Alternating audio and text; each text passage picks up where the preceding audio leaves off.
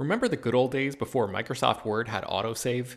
You'd type up some important document and then your computer would freeze and you'd lose hours of work just because you forgot to hit save? Well, that's what it's like going online without ExpressVPN. Every time you're connected to an unencrypted network, whether it's in an airport, a hotel, a cafe, or anywhere, your online data is not secure. Any person on that same network who knows what they're doing can gain access to your personal data. Bank logins, credit card details, passwords, all the stuff you don't want people seeing. Unfortunately, hacking has become much easier than it used to be. People don't even have to be exceptionally skilled to do it, and there's a lot of money to be made by selling your information on the dark web. ExpressVPN stops hackers from stealing your data by creating a secure, encrypted tunnel between your device and the internet. It's incredibly easy to use. Once the app is running, you literally click one button to get protected.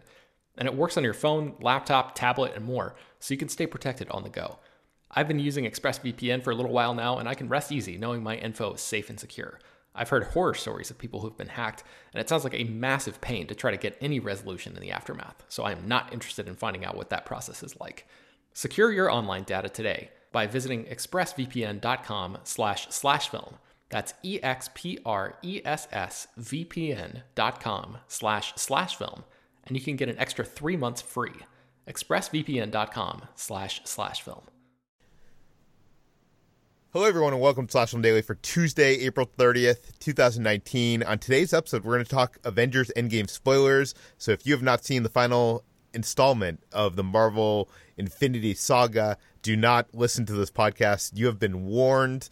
This is Slash Film Editor-in-Chief Peter Soretta, and joining me on today's podcast is Slash Film Weekend Editor Brad Oman. Hey, that's me. And writers Y. Tranbuie. Hey, everyone.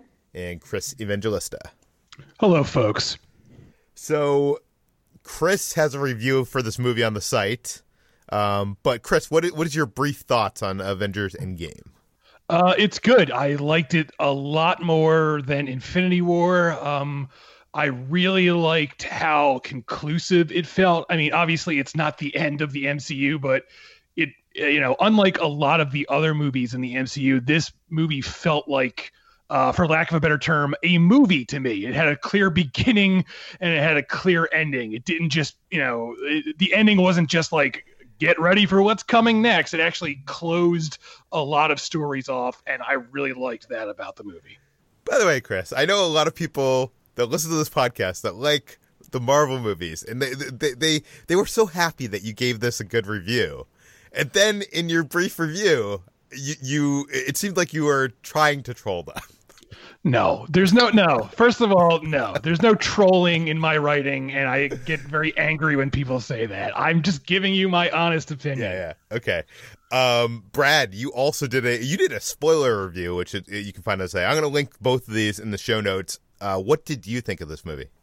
Yeah, um, I, I love this movie. Um, it, it is a miracle of a movie. It's this incredible culmination of all these Marvel movies that, you know, resolves character threads from previous movies, but also gives the hero something to go through within a this finite space that is just the, the installment of Endgame.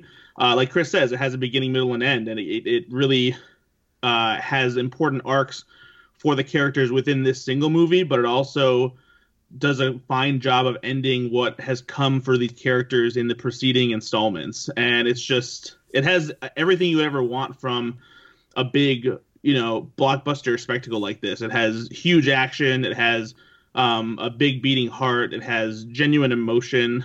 Um, it's very funny. And it's just, it, it's one of the most memorable theatrical experiences that I've ever had. It's just uh, something that I enjoyed thoroughly. Yeah. Uh, the Back to the Future trilogy is some of my favorite films, and this reminds me a lot of Back to the Future two in many ways, in that, you know, it involves time travel. Also, it feels like a bunch of different movies. Like, that first forty-five minutes feels like this dire, hopeless uh, kind of a take on things. And then the middle part is this, you know, Back to the Future two style time travel adventure. And then the last part is like this just huge uh destruction filled uh action sequence, which is is a lot of fun. Uh it, and um to to me, like I, I feel like like you know this is a conclusion. Like, it does feel like a bookend to the films that we've seen before it. But the, the thing that I really enjoy about this movie is it also feels like a tribute to all those films. Like, we get to go back to some of those moments, and it, it's it really has great moments for all the characters, or, or at least the, the prime characters here.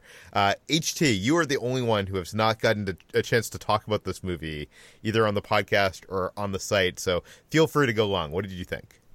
Well, Brad, first of all, stole my line. So what was your what was your line? I was going to go with, this is a miracle of a movie, but okay. Um, I, I am in awe of this movie. I was also one of the people who didn't really enjoy Infinity War because it didn't feel like a movie to me.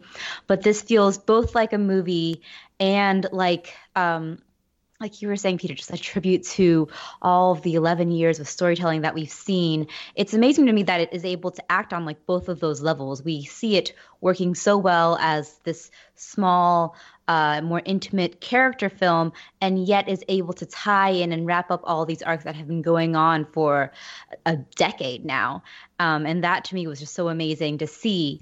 And, um, I uh, I really liked the first half of the film, actually. I didn't expect it to take quite its time, and I love when movies get pon- ponderous and almost meditative like that. I really like that explore- exploration of grief and trauma, and the idea that these heroes have failed Earth and have failed um, humanity.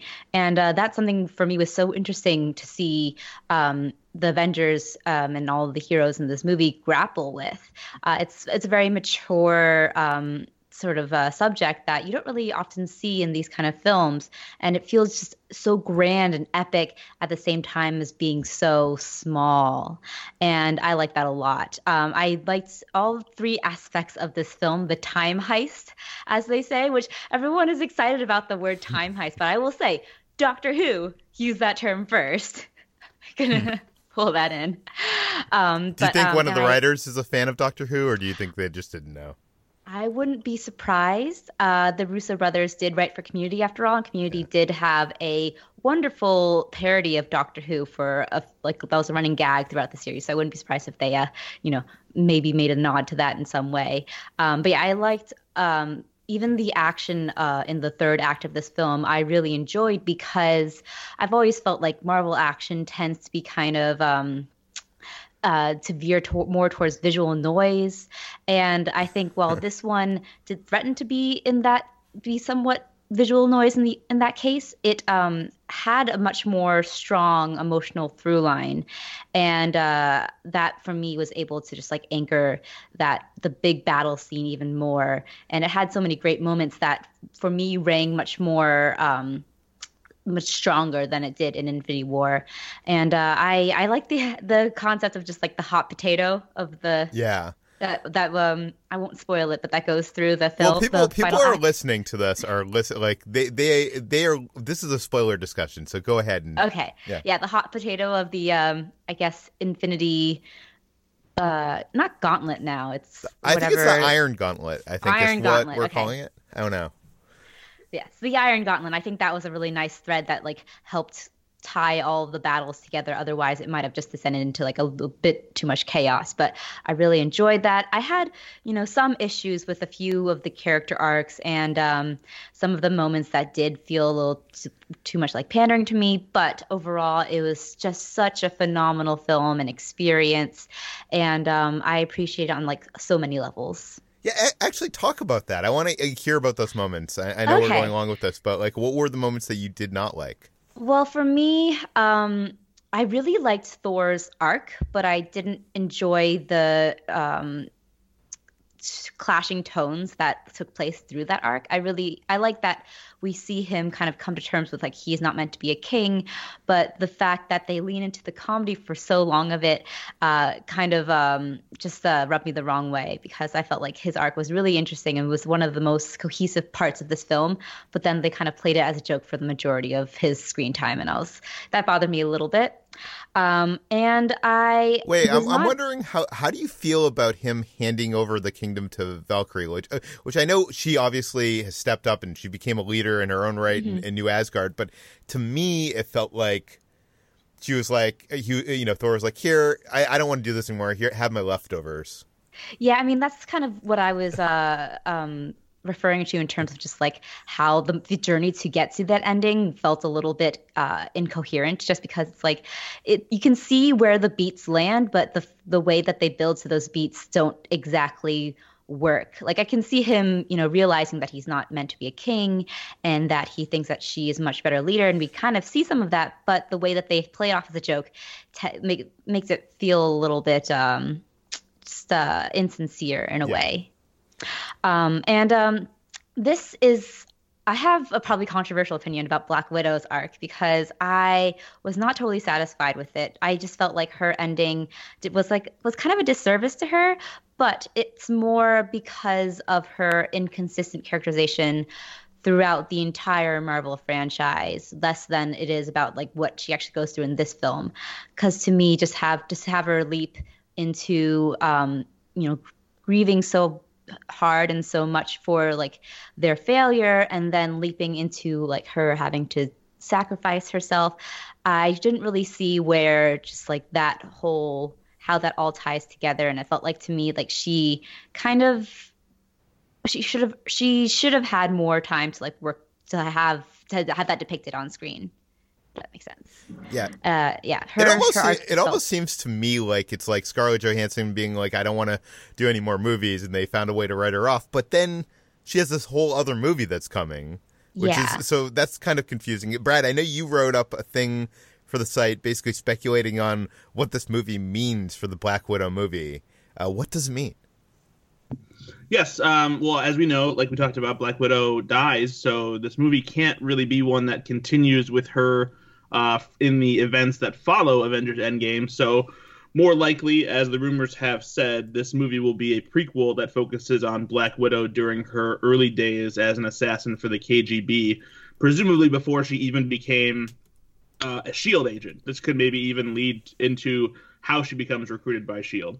Um, a lot of people have hoped that maybe this movie would focus um, potentially around the time that is referenced uh, a few times throughout the Marvel Cinematic Universe, when her and Hawkeye had some kind of mission that they pulled off in Budapest.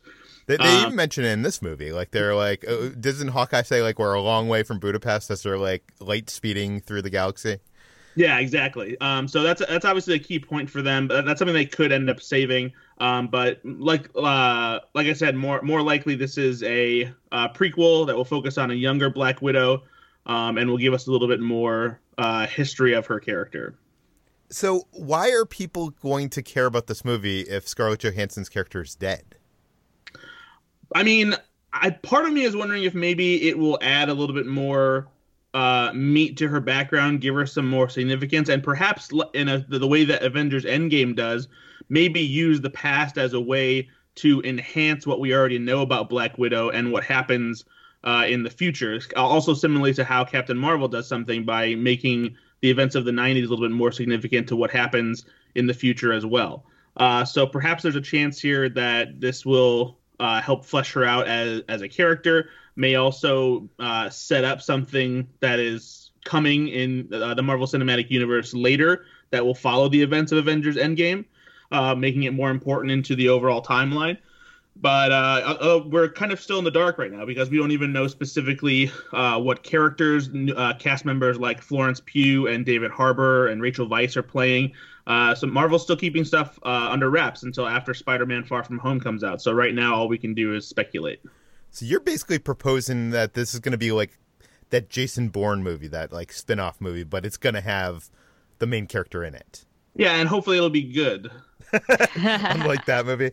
Um, okay, H E, I know we cut you off because that was a perfect transition into that, but you had one other uh, third problem with the movie. Yeah, no worries. I mean, going off of Black Widow and kind of the disservice that she's been done by just the Marvel uh, franchise in general, I feel like the big girl power moment in um, the latter, the third act of the big battle of Avengers Endgame felt uh, rang a little hollow for me. It felt very Uh, unearned because it's it happens when uh, Peter Parker is about is holding on to the uh, Iron Gauntlet, and uh, he he's he gives it to Captain Marvel, who says and he says, "How are you going to get it through all of that?"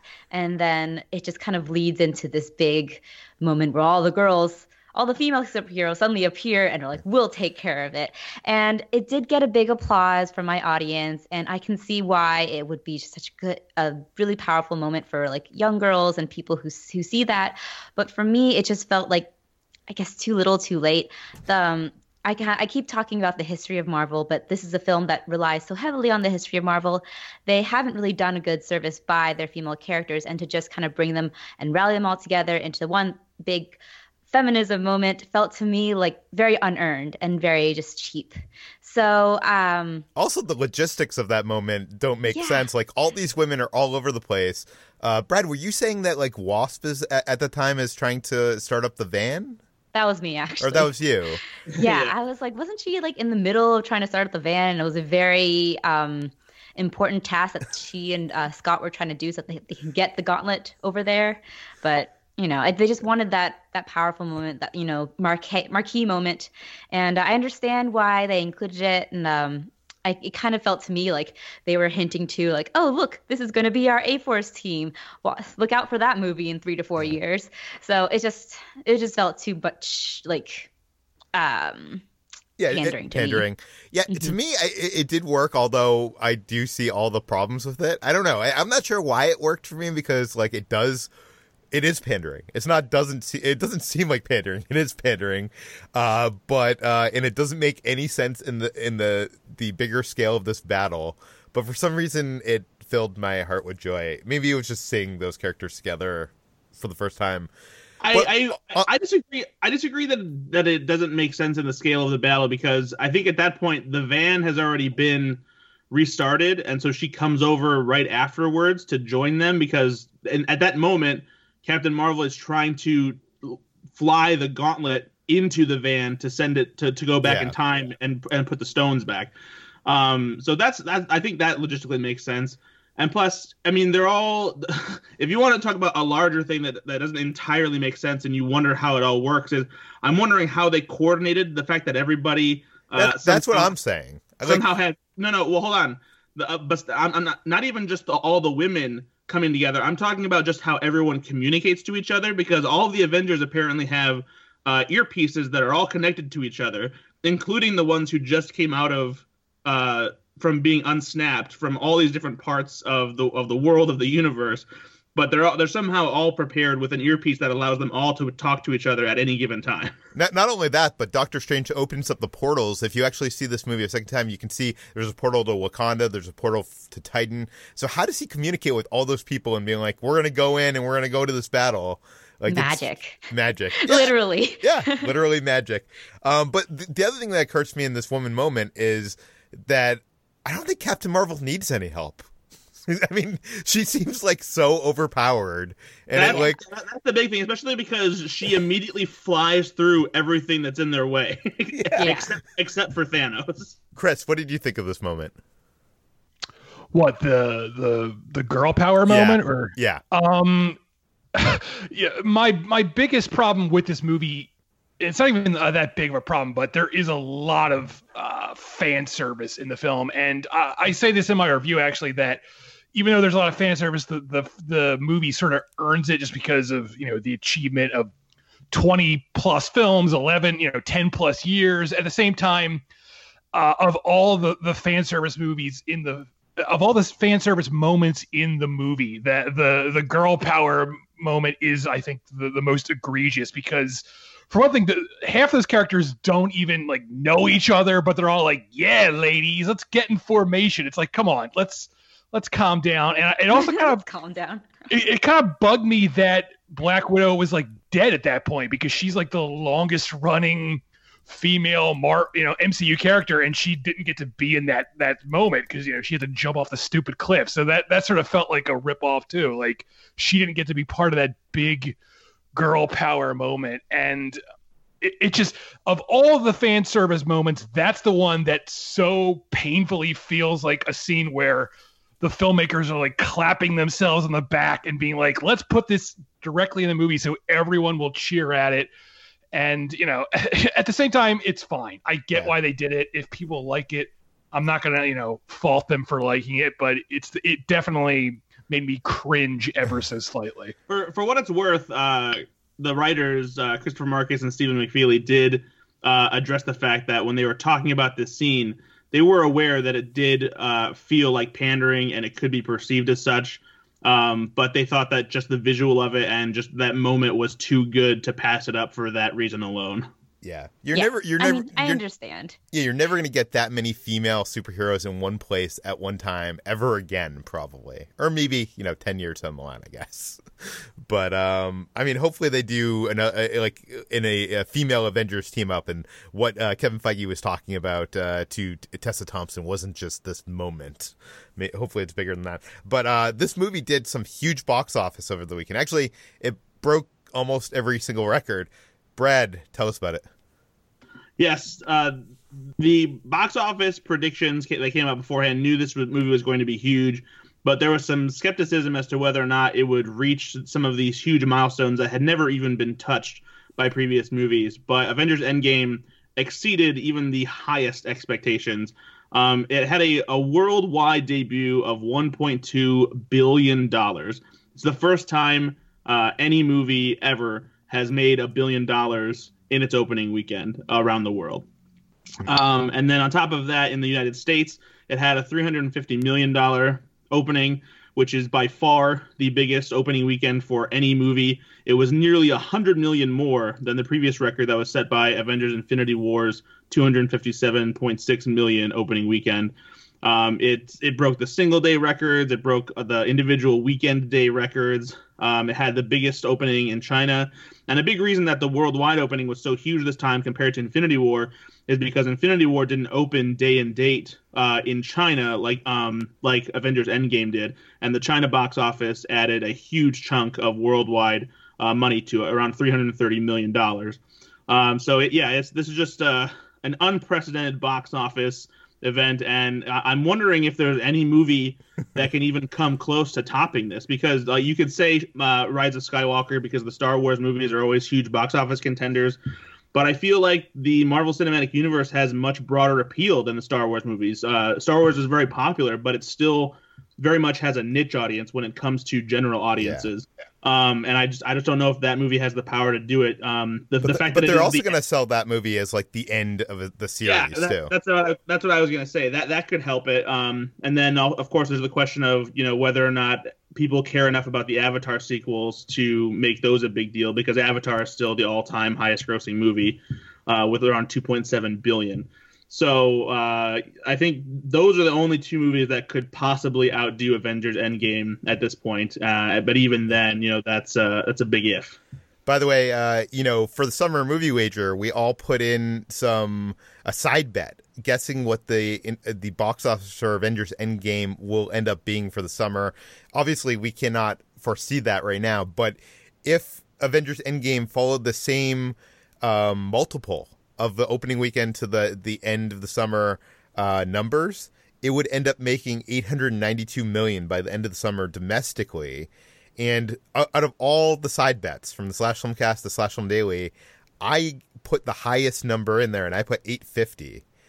And uh, that's even less than what it's going to do. So I think we, we all underestimated this, which is kind of insane. You just wanted to toot your own horn, Peter. You're like, I win. But I thought I was going over. I thought I because this is also Price Price is Right rule. So if I had gone over, I, I, I, I took a big swing, and I think I think I'm there. I don't know. I, I also think this is going to have this movie over Infinity War is going to have more repeat viewing. I feel like there's more uh, to go back and see, you know, multiple times. Um, I do wonder. I, I think the second weekend will be a good indicator, simply because uh, I there's a chance that this movie could be front loaded because people want to avoid spoilers and they're seeing it as soon as possible. But the three hour runtime may start to hurt repeat viewings because it is so long and not as easy to rewatch as some of the other uh, blockbuster hits.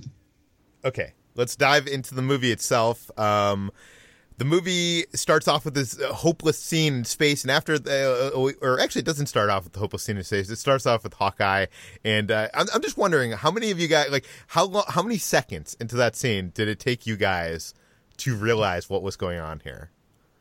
Well, I mean, I kind of I, I predicted this based on the footage that came from the trailers, so like I knew exactly what was going to happen, but it still made it uh, really fun, you know, that the people were still like so taken aback when all of a sudden his family disappears. Yeah, the reaction in the theater was just insane. And it was funny because there was a lot of reaction when it actually happened, but there was reaction throughout the scene of, like, people just realizing where the scene was headed. Um, yeah. But, uh, okay, so the movie begins with this, uh, uh, the Marvel Studios logo and uh, to uh, Dear Mister Fantasy. Uh, something I didn't notice. I've seen this movie three times in the theater, and I did not notice this. But that Marvel Studios logo is actually different than the traditional Marvel Studios logo. And I think this is something that e- even my uh, biggest Marvel f- uh, fan friend did not notice. Uh, H T, what is different about this this intro? Uh, you may notice if you go back and see Avengers Endgame and watch the logo very closely that it is missing all of the Marvel characters who have been dusted uh, since Avengers Infinity War. So this is the, the version of the Marvel, Marvel Studios logo that shows all the M C U characters in the opening uh, rather than just the flipping of the comic book pages. So you see like Iron Man uh, and Captain America throwing a shield, Black Widow, Black Panther. But if you watch the Endgame version, Black Panther's not there, Scarlet Witch isn't there, and uh, it's only the, the core Avengers who are the main cast of Endgame. So that's pretty cool. It's pretty mm-hmm. cool that the dusted are not there. Um, let's talk. Um, let's talk about some Easter eggs in this film. I know one thing I noticed uh, is uh, B- Black Widow at one point is eating a sandwich, and she threatens to throw the sandwich at someone. Immediately, in my mind, that made me think of the Ben Fritz book. Um, what what is it called, Chris? Uh, the Big Picture. Big Picture. Uh, and I know you wrote this up for the site, and, and kind of an, uh, a uh, facetious headline, The Shocking Truth Behind the Avengers Endgame Sandwich Scene. But I, I think this is actually probably true, and it's uh, I think it's a, a reference to something that happened in Marvel history. So tell us about it. Uh, yes, this is the story that for some reason made people angry because I just have that effect on people. I just infuriate everyone with everything I do. I think no it's matter- the headline, by the way. I think people took it as know, like how, a real headline. You- I don't know. I feel like how can you look at the headline and not see it's a joke? But what do I know? Anyway, so Ben Fritz, he has this great book. It's called The Big Picture, and the book is all about how Hollywood got to the point where it is right now where – what they primarily care about are superhero movies and big uh, tentpole franchises and all that stuff.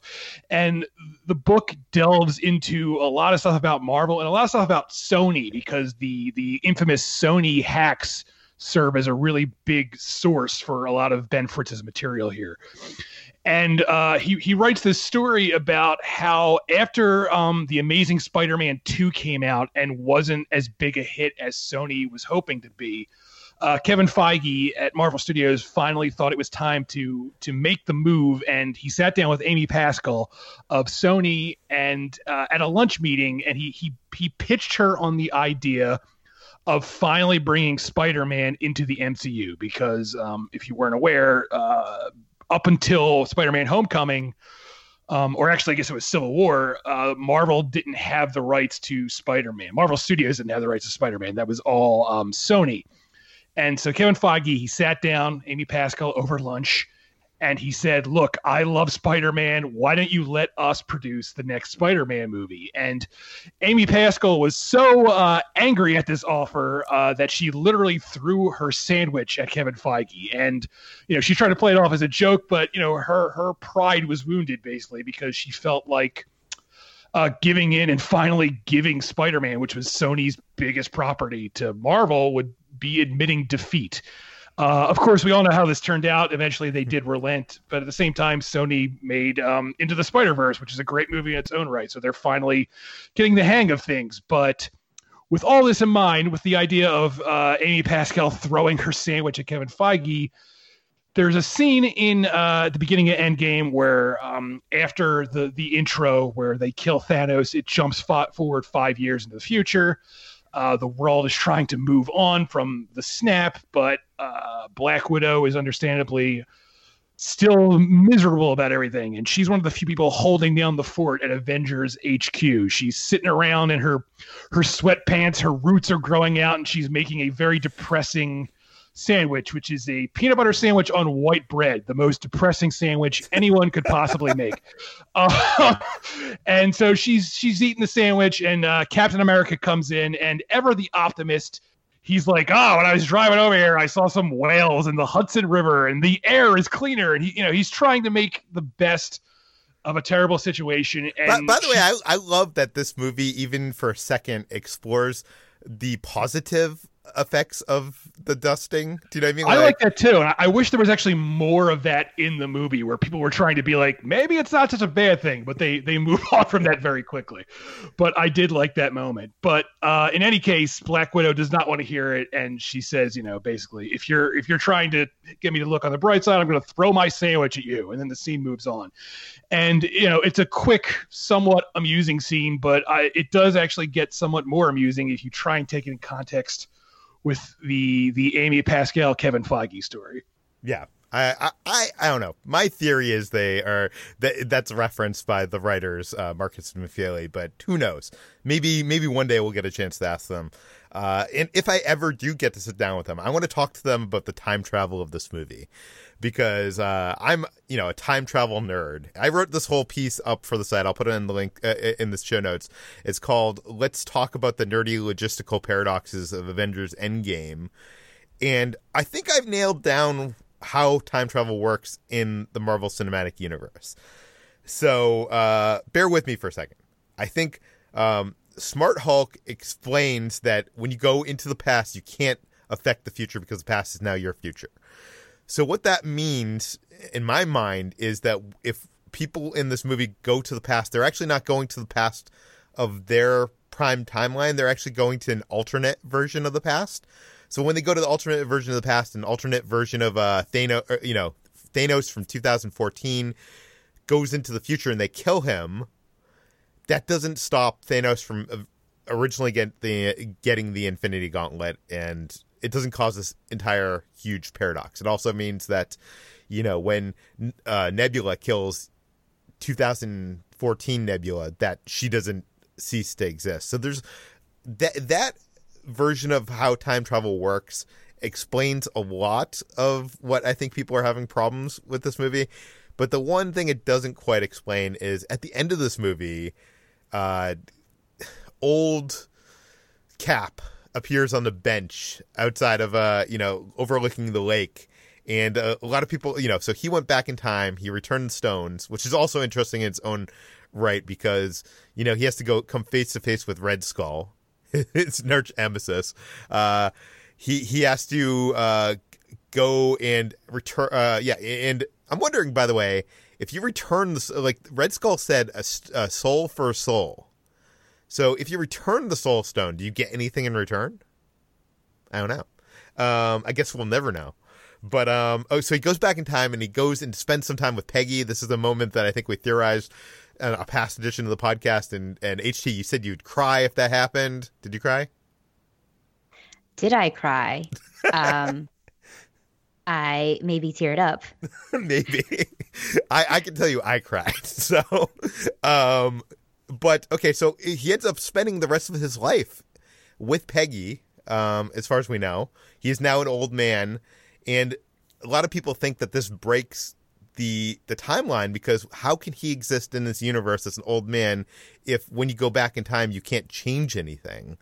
Um, my only theory to to basically explain that is that from the past, alternate past that you go into, if you ever travel back in time to the f- future, you're traveling to the main canon timeline. So I'm I'm assuming Cap at some point, maybe during the big battle of uh, w- what Ben likes to call the Battle of Upstate New York, um, he travels to the Battle of Upstate New York, watches that from afar, and then, you know, sits it out, you know, For, for a day or two while the funeral happens, and then like goes and meets with them. So that's that's what I'm assuming. But uh, is there, guys, is, is there any logistics to this time travel? Like, it, or do you think that the writers didn't even care?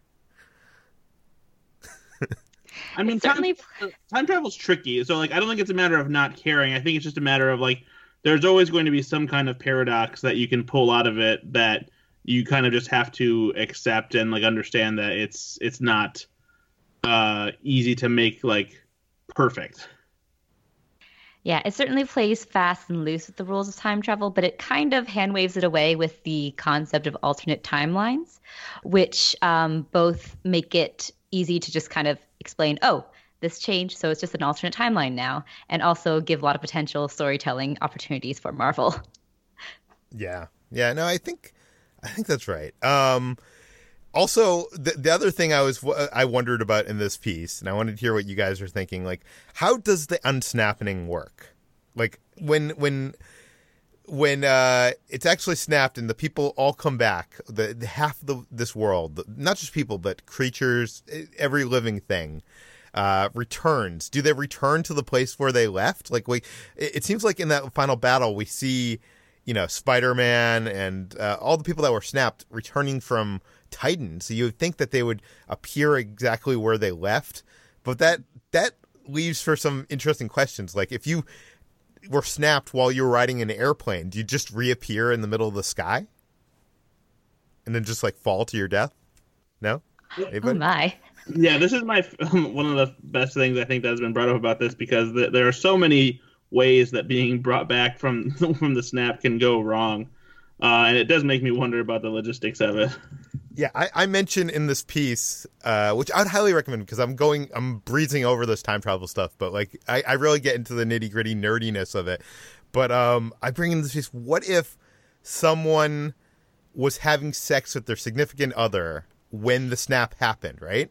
So if they get dusted, which is, by the way, like terrifying in its own right for that person uh, th- that's in the bed. Now, this person has spent five years. They've finally gotten over, you know, they're like one of these people like uh, Joe Russo in that uh, that um, group session. They're now dating and they're now like on their first, you know, their third date with someone, and they're having sex in that bed. And all of a sudden, unstopping happens. I like that this scenario requires if they're having sex at the exact time that the unsnapping happens. So it's like, make it extra awkward. Yeah. I don't know. I I bring up a couple of these scenarios in that piece, but uh, I, I know we're never going to get the answers to those questions, but I, I think they're fun regardless. Uh, let's talk about more Easter eggs. Uh, Stan Lee has a cameo in this movie. Uh, Ichi, you wrote an article about this? Yes. Uh, so this is actually Stan Lee's final on-screen cameo in the Marvel Cinematic Universe. Uh, he shot several cameos uh, before his death in twenty eighteen, and uh, this will be the last of them, kind of capping off both of this this era in the Marvel Cinematic Universe and also just Stan Lee's long legacy uh, making cameos on screen. So uh, his cameo actually takes place during a sequence at the nineteen seventies S H I E L D headquarters uh, when Tony Stark and Steve Rogers are in the midst of their time heist, and uh, they arrive in order to get a chance at grabbing the Tesseract a second time. Um, but as they're um, in the midst of this heist, uh, Stan Lee zooms by in a white muscle car, beautiful lady by his side, goofy bumper bumper sticker on the back of his car that says "Nuff said," which, fun fact, was one of Lee's catchphrases from his messages to readers uh, of Marvel Comics. Um, and uh, he says, as he's passing by, "Make love, not war." It's very, you know, seventies hippie style. And he's sporting a look that is very suiting of that. He is de-aged in this scene, so he is um. still kind of gray, but not completely white. He has long flowing hair and a generous mustache. Yeah. Uh, Bride, where would you rank this in the Stan Lee cam- cameo uh, canon? Uh, I mean, I like this one mostly just because it gives us young Stan Lee again. And that's uh, it's kind of, kind of a cool thing to see, since uh, all the other cameos have, have been Stan Lee in his older years. Uh, so that's fun, and you know, uh, I think just giving him that, you know, that hippie spirit, and uh, in a funny way, almost like um, shaking his fist at, at the people who created Captain America, which is kind of funny. Yeah, uh, I think I like his uh, Captain Marvel cameo more, or even um, I don't know. This is probably on the lower end for me. I, I like his uh, appearance in Spider-Man Into the Spider-Verse. Like, I feel like that's a perfect end for him. Yeah, I think for me, Spider-Man Into the Spider-Verse was the best sort of goodbye one for him. Um, a lot of people are asking, after seeing this movie, who is that young man at the funeral at the end, at Tony Stark's funeral? Uh, Brad, who is he? Uh, yeah, so there's a, a, a shot and during Tony Stark's funeral that ha- pans through pretty much all of the superhero characters from the Marvel Cinematic Universe. Uh, you recognize everybody that's there. They're all standing in their own groups that they know each other with. The Guardians of the Galaxy are standing uh, next to each other, and Ant-Man and the Wasp are standing there with uh, Hank Pym and um, and Hope Van Dyne, or Janet Van Dyne. And so we, as you move towards the back, there's one teenage kid just standing there by himself, and it's kind of hard to recognize who he is. And it's bo- mostly because the actor has aged so much since his appearance in the Marvel Cinematic Universe. Um, and it's Ty Simpkins, who played the young, sarcastic whiz kid that Tony Stark meets in Iron Man three. Um, he's he's grown up a little bit since then, so he's uh, a little bit taller, a little bit lankier. His face is grown out, and so he's he's he's matured, and he just doesn't look like his uh, young self anymore. Um, but that's that's him standing there. It's kind of a cool moment that he's there for Tony Stark's funeral, since him and Tony bonded a little bit, uh, almost having him as like a just a quick makeshift stepdad, uh, if you will, even though Tony kind of resisted being that for the kid. Um, but I, I, th- I thought it was a nice uh, a nice touch to have him there. Yeah, it was great seeing all these people in one scene. This scene was shot the same weekend that they shot that Vanity Fair photo shoot with all the people uh, for the ten years of Marvel. And uh, the only thing that I don't like that about the scene is, well, there's a couple things. Oh, no, I, mostly one. I think I brought this up in the last Avengers podcast that we did on Slash Film Daily, is that we don't get to see Captain Marvel reunite with Nick Fury, you know, decades later. You know, they're just kind of standing near each other. So we don't get to see that moment. Um, but also interesting here is Samuel Jackson's Nick Fury is, is seen in the background there on the uh, the porch. And Spider-Man is also at this funeral. But from what we've seen with the Spider-Man Far From Home trailers, they meet for the first time in that movie. So, Brad, I'm wondering, like, do, do you think that's a prequel moment, or do you think they just never met at the uh, funeral? Well, you know, there's um, Endgame has kind of thrown a wrench in what I was thinking about um, where Spider-Man Far From Home will fall, because we see in, in, in Endgame that Peter returns to high school, which which could perfectly set up what happens in Far From Home. But at the same time, the amount of time that has passed since Civil War, um, be- which happened before Spider-Man Homecoming, and the events of Endgame, the timeline doesn't entirely match up, because Peter Parker was a sophomore in Spider-Man Homecoming, which happens after Civil War, and uh, Scott Lang is under house arrest for a couple of years, as we learn in Ant-Man and the Wasp. So that would mean another year would have had to have passed afterwards, which would uh, the, the the time the the way if you look at it, it just doesn't really make sense. You'd have to wonder like what Peter Parker has been doing for an extended period of time if this movie takes place Uh, it's after spo- Endgame. It's supposed to take place in the, his next year of high school, right? Right, but that that would mean that we probably would have to like skip a year of his high school somehow because of the, uh, what happens in Ant-Man and the Wasp. At least that's from what I, what I, from what I can tell with how certain other events play out between uh, when Spider-Man and and uh, meets Tony Stark in Civil War, and then through the events of of uh, of Endgame, but. You know, I, I don't. It, what what what the issue here though is that that makes it kind of complicated is that when Peter Parker returns to school, five years have passed. Presumably, all the students that are coming back are those that have been dusted. Yeah. Um, because uh, the rest of them would presumably have continued school um, for for those years as as life continued. So it's it's tough to say. Part of me wonders if maybe Spider-Man: Far From Home will take place before the events of Avengers: Endgame. Simply because this is the last movie in Phase three, and much in the way that Ant-Man ended Phase two, um, this maybe this will tie like have have take place before that finale. I mean, that would be smart, but I wonder why all this time, every all the reporters asking Kevin Feige about that, like why wouldn't he just say, "Oh, it's a prequel"?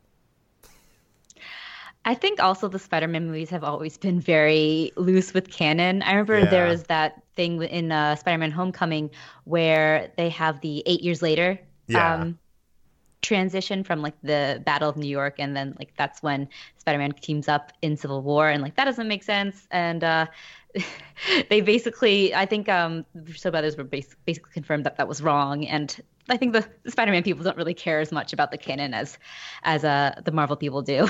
Yeah. Um, you know, talking about that funeral, One person we did not see at that funeral is Gamora, the Gamora that traveled from two thousand fourteen to now and was in that big battle, but then she kind of disappeared. Chris, I know you wrote up this whole story theorizing what Guardians of the Galaxy Volume three could be. Or or is it even is it going to be called Volume three, or is it going to be Gar- as Guardians of the Galaxy? Uh, I doubt they're going to change the title, but who knows? But yeah, um, I have some theories. Other people have these theories as well.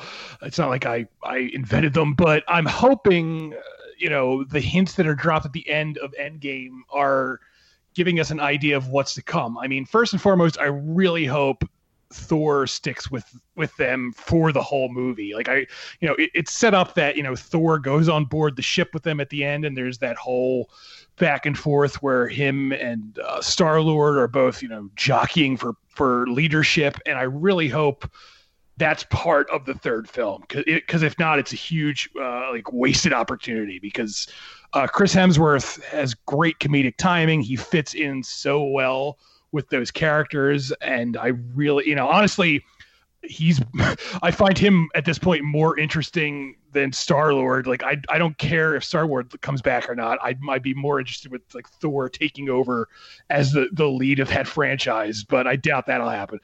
But, but it, se- it seems like he doesn't want to be the leader. I, or does he? Yeah. Uh, he definitely wants to be somewhat in charge. I, I don't know.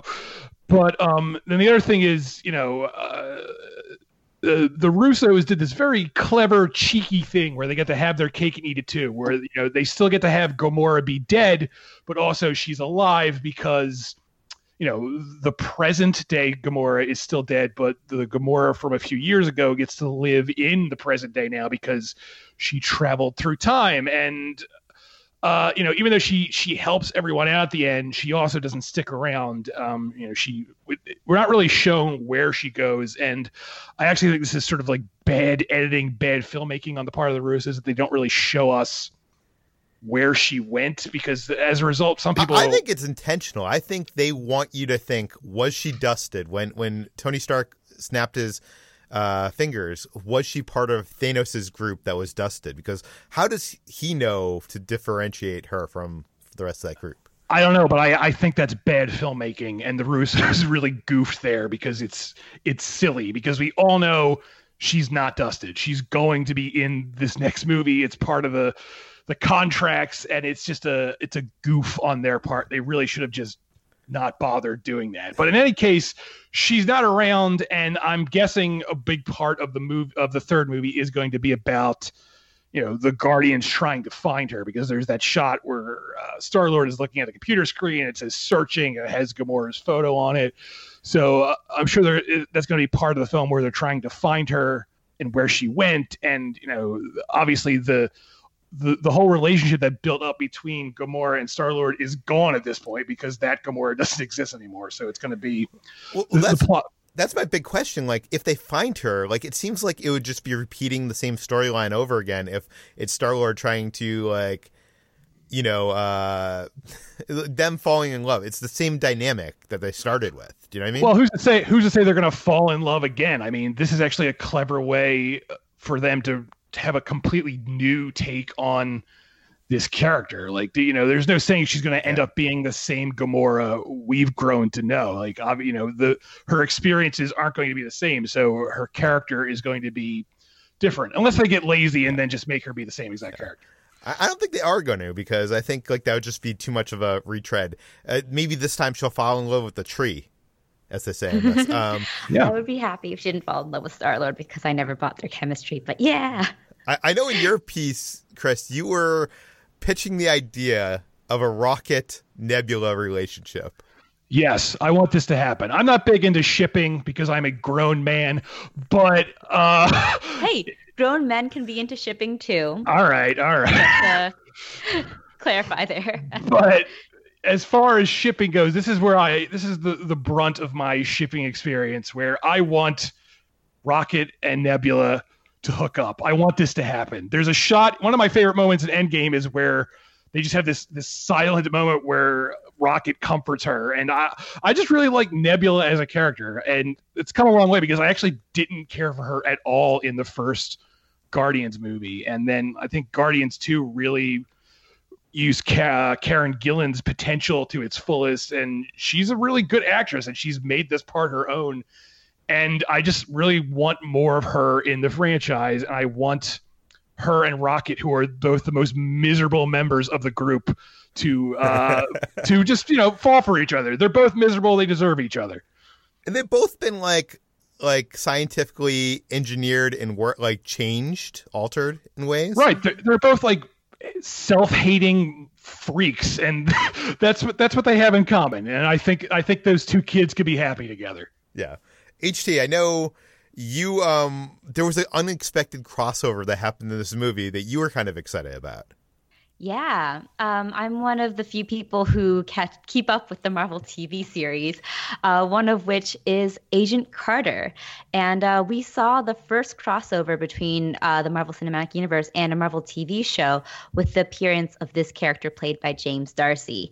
Uh, James Darcy plays Edwin Jarvis, who first appeared in Agent Carter, the A B C series that starred Haley Atwell as Peggy Carter um, in the aftermath of World War Two, as she is working for the uh, S S R, uh, which is the predecessor to S H I E L D So sh- James Darcy, oh, sorry, Edwin Jarvis is um, Howard Stark's butler, who is actually the inspiration for Tony Stark's um, A I, Jarvis.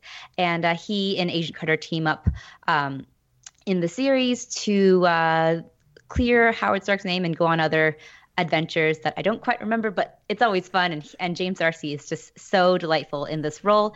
And uh, he makes an appearance during the uh, seventies uh, S H I E L D sequence, in which um, Howard Stark, now played by John Slattery because he's older, um, gets into his car, which the door is being held open by uh, Jarvis. And he asks Jarvis, "Do I know that man?" referring to Tony Stark. And uh, uh Jarvis says, "You meet a lot of people," and that's the extent of his yeah. appearance. It's the most Back to the Future scene of this whole movie, I think, uh, like that meeting between um, Tony and his father, Howard. Uh, it, it's. Uh, I wonder if Disney Plus is going to, like, Agent Carter w- was probably, in my mind, the only good uh, Marvel. I guess Daredevil had some moments, but uh, Jessica Jones, Jessica Peter. Jones. Yeah, I watched the first season. That yeah, that was fine. But okay, Agent Carter, I think, was the only great one in my mind, and I, I wonder if Disney Plus, if if people are gonna find that series on Disney Plus, and if there's a chance. I know so many fans have been demanding for, you know, another season of that, but m- maybe something like Disney Plus could make that possible. Who knows? Um. Okay, there. Uh, the end credits of this movie did not have a. It's the first Marvel film to not have an end credit scene at all.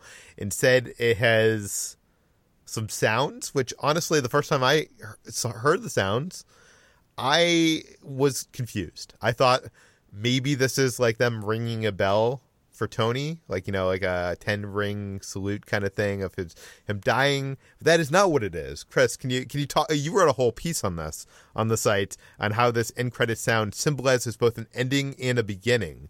What do you mean by that? Yeah, so uh, you're not alone in being confused in this sound, because when I saw uh, Endgame, um, first of all, I never say for the end credits, but I did this time because I was reviewing the film and I wanted to see if there was a, a scene, which there wasn't. But there wait, wait, this... wait, wait, wait, wait a second here, Chris. Yes. You never stay for the end credits scene. No, I, I don't care. It's a waste. It's a waste of time. I got places to be, Peter. I got things to do. Time is money. I can't. I can't sit around and wait for a cute oh, little scene where Ant-Man high fives uh Dracula. I don't care. Like, I don't, I don't need to see that scene. I got I got places to I'm, be. I'm always wondering. I'm in these press screenings for Marvel movies, and like more than half the audience leaves, like during like when the credits hit, and I'm like, who are these people? And I I didn't have any idea. Now I worked you know. with one of these people. Let's be let's be honest here, Chris. If there was a scene where Ant-Man high five Dracula, you bet your ass you'd stick around for that. I mean, yeah, I guess if that were the case. Look, these movies are long. Like, I don't, I want to get out of the theater. And th- but look, like but I Chris, said, you you are like you respect cinema. Like, why not pay the respect to all these people that that helped create these things by, look, by watching their names go over the screen? Let's not get crazy and call these movies cinema. All right, let's let's. Okay. Anyway. We're about to get some angry emails now. Anyway. I have a feeling many people are going to be mad at you, Chris. Well, uh, I'm I'm used to it at this point. But anyway, so yeah, there's this sound over the, the Marvel logo that comes up, and it's a clanging sound. And I, I distinctly heard someone in my screen and be like, oh, that must be Thor's hammer. But no, it's not that. It is a hammer, though. It is... Uh, the sound effect from Iron Man building the first of many, many, many, many Iron Man suits in the first Iron Man. There, you know, the, the, the first Iron Man movie, he ends up captured. He's in a cave. He builds the suit.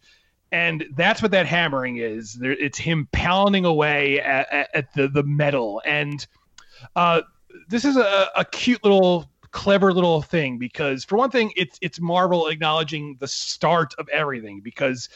You know, that moment where Tony is building his suit is literally like the beginning of the M C U. And it was back before any of us really had any idea of what the M C U would actually become. And uh, at the same time, so, so the way I see it is that moment is, for one, it's paying tribute to, you know, Tony slash Iron Man, who is dead. And, you know, it, it's a little tribute to him. And it's a way of, you know, closing the book by saying, here's where it all started. Here's where it's ending. At the same time, it's also symbolizing new beginning because that whole scene is about Tony essentially being reborn. You know, he goes into that cave, one person, you know, he's this smug uh, weapons manufacturer. And then he comes out completely different. I mean, he's still smug, but he's a, he's a new man. He's a hero at this point. And, you know, uh, if anything, this and, whole... And by the end of the series, he ended up sacrificing himself, something that you would never assume he would ever do in the beginning right, of the story. Exactly, yeah. That's what I was about to, yeah. So, like, over, if anything, the Infinity Saga is his journey from becoming, you know, from starting out as this one person and literally sacrificing himself to save the, the galaxy. And that's that's a huge arc for a character.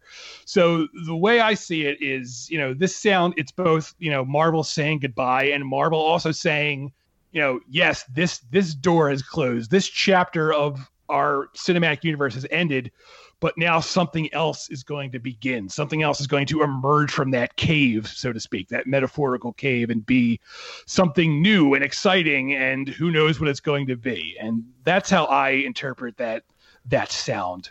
I think that's a good interpretation. Um, oh, one other Easter egg I wanted to bring up that we did not have on our uh, our notes. Brad, I've seen this movie three times. I have not seen this, Brad, but Brad tells me that there is a secret cameo that you can see in the big end, like end battle. Yes, that's true. um, there. So a friend of mine alerted this to me. This popped up on Reddit, um, and I wanted to make sure that it was true. Uh, so I looked for it when I saw it the third time. And uh, in the shot during the final battle at the uh, destroyed Avengers facility, when the Wasp first arrives on the scene and they're they're running through all the shots of people showing up to fight, uh, right when the Wasp arrives, if you look in the background, there's a group of Ravagers that are behind her, ready to fight with all the Avengers. And in the uh, just to the right of her, uh, um, right around her like abdomen level, uh, between a couple Ravagers who are walking, you can very quickly see a shot of Howard the Duck holding a gun, ready to fight, which is pretty fucking cool. Yeah, no, that that is cool. I'm gonna probably have to see this a fourth time just to to see that on the big screen. Uh, H T, I know you have to run out because you are covering the Tribeca Film Festival for yeah. the site. Uh, so I'm gonna let you do that now because we just have a couple more things to get to. But I, I know I'm, I want to keep you around uh, to sit through this. So uh, where can people find more of your work online? You can find me writing every day at slash film dot com, and I'm on Twitter at H Tran Bowie. Thanks for joining us. Okay, we got a couple things left to talk about that I wanted to get to. Um, there was this interview with the Avengers Endgame writers that was published by the New York Times, and there was a bunch of stuff that came out of that that I thought was worth uh, chatting about. Um, they, Brad, you wrote this whole piece up, uh, rounding up some of their quotes about death, the snap, and more. Uh, what, what do you think are the most interesting parts of that uh, that people need to know? Um, probably one of the more interesting things is t- uh, them talking about exactly uh, what, uh, how they wanted to approach um, Thanos af- after he completes the snap. There was there was some discussion about um, I, how they should kill him, when they should kill him, you know, what what exactly it means for, like, how the movie proceeds uh, after that. And so, like, uh, McFeely says, um, we always had this problem. The guy has the ultimate weapon. He can see it coming. It's ridiculous. We were just banging our heads for weeks. And at some point, uh, the executive producer, Trin Tran, said, can't we just kill him? And we all went, well, what happens if you kill him? Why Why would you kill him? Why would he let you kill him? And then uh, Marcus says uh, it reinforced uh, Thanos' agenda. He was done. Not to make him too Christ-like, but it was like, if I've got to die, I can die now. So they really didn't know what to do with Thanos after he had completed his mission. And you, audiences would wonder, okay, well, where's Thanos now? What's going on? And so the idea of having the Avengers going to just kill him uh, really actually hits home even harder the idea that they failed, because now that Thanos is dead, they have no way to get the stones back. And it makes that, that uh, bumper that, you know, very dramatically reveals that five years has passed uh, even more, you know, impactful, because you, it shows you the Avengers really have failed. They haven't figured out a way to fix this. And even when they defeat Thanos, there's no victory there, because they've still lost, and they have to live with that loss for what seems like the rest of their lives. They have no mission. They have no villain. They have nothing to, to fight for anymore. And that that that's their their life from, from then on. So uh, I think it was a, a really interesting idea to do, to do that, because uh, everyone knew that they were going to have to, you know, fight Thanos again, and killing him immediately immediately gives audiences this idea of like, well, what the hell happens now? Yeah, no, yeah. It, it, my whole audience like gasped when it hit uh, five years later. I'm actually kind of wondering, do you think there was ever a plan to maybe end Infinity War with Thanos getting killed? Do you know what I mean? Uh, I actually think that they uh, they did talk about that um, as uh, before. Didn't we did something on that before? Oh, maybe, maybe they did say that then. Maybe I'm re- repeating memory of me reading something about that. Uh, but I can totally see how those two movies could be cut at that point as well. Do you know what I mean? Like, y- you have a victory, but nothing has been changed. You still have yeah. whatever. Um, but I, I, I actually love that they ended where they did. Um, Chris, what, you also wrote up a story rounding up, because these the writers were asked about all these alternate versions of the movie, not just Endgame, but Infinity War. And you kind of have this whole roundup of that. What, what are some of the most interesting things?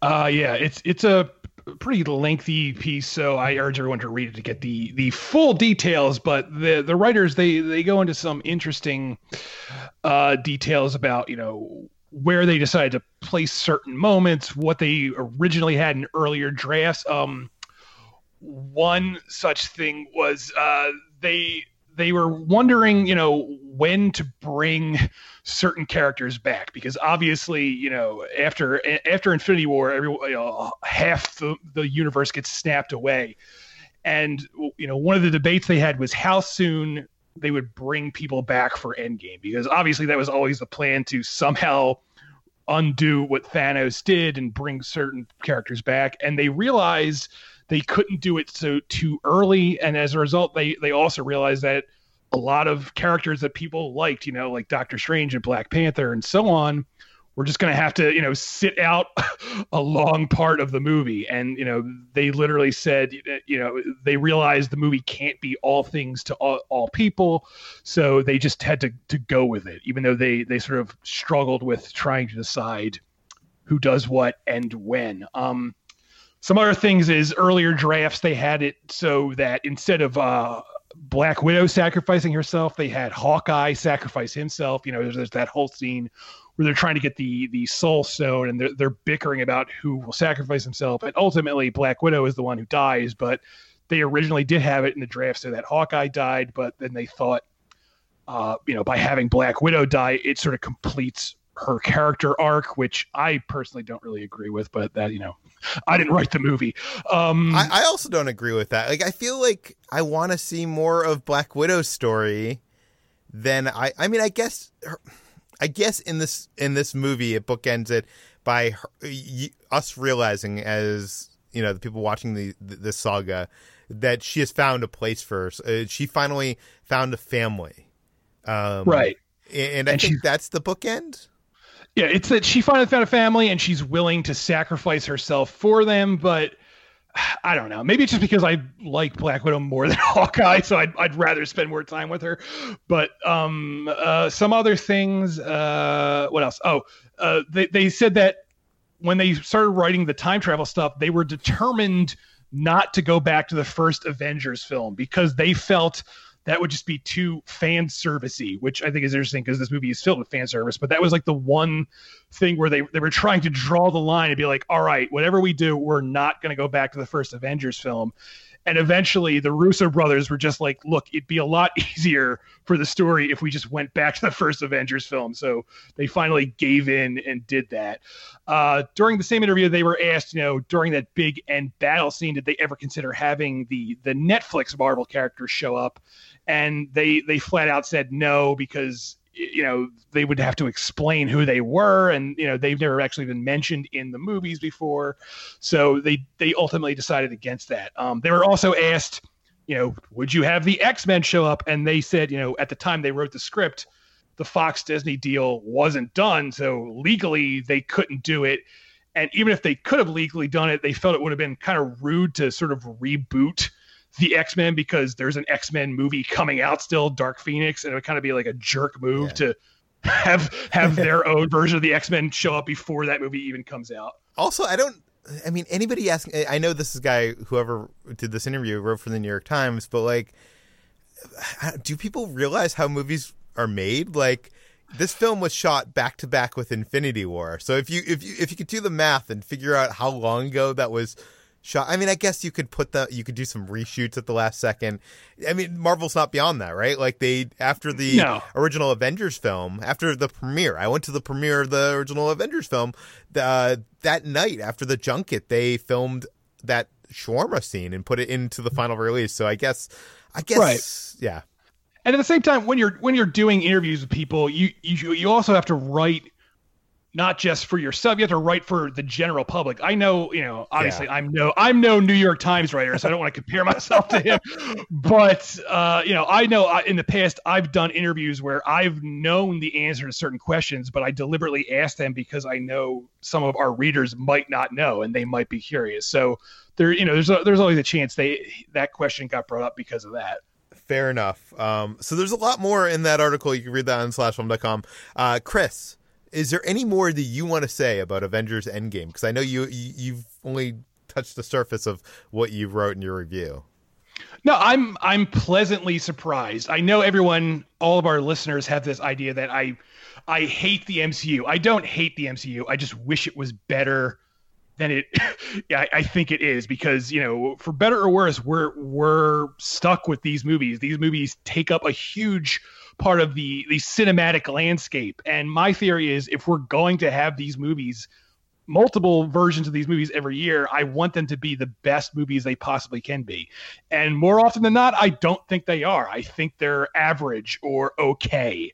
Um, I don't think any of them are outright terrible, except for maybe like Iron Man two. But I, I think the majority of them are just okay.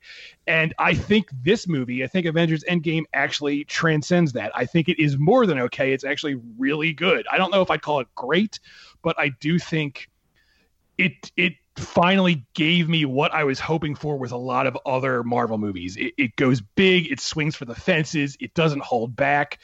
It leans into conclusions. You know, one of my least favorite things about previous Marvel films is a lot of them feel like setup.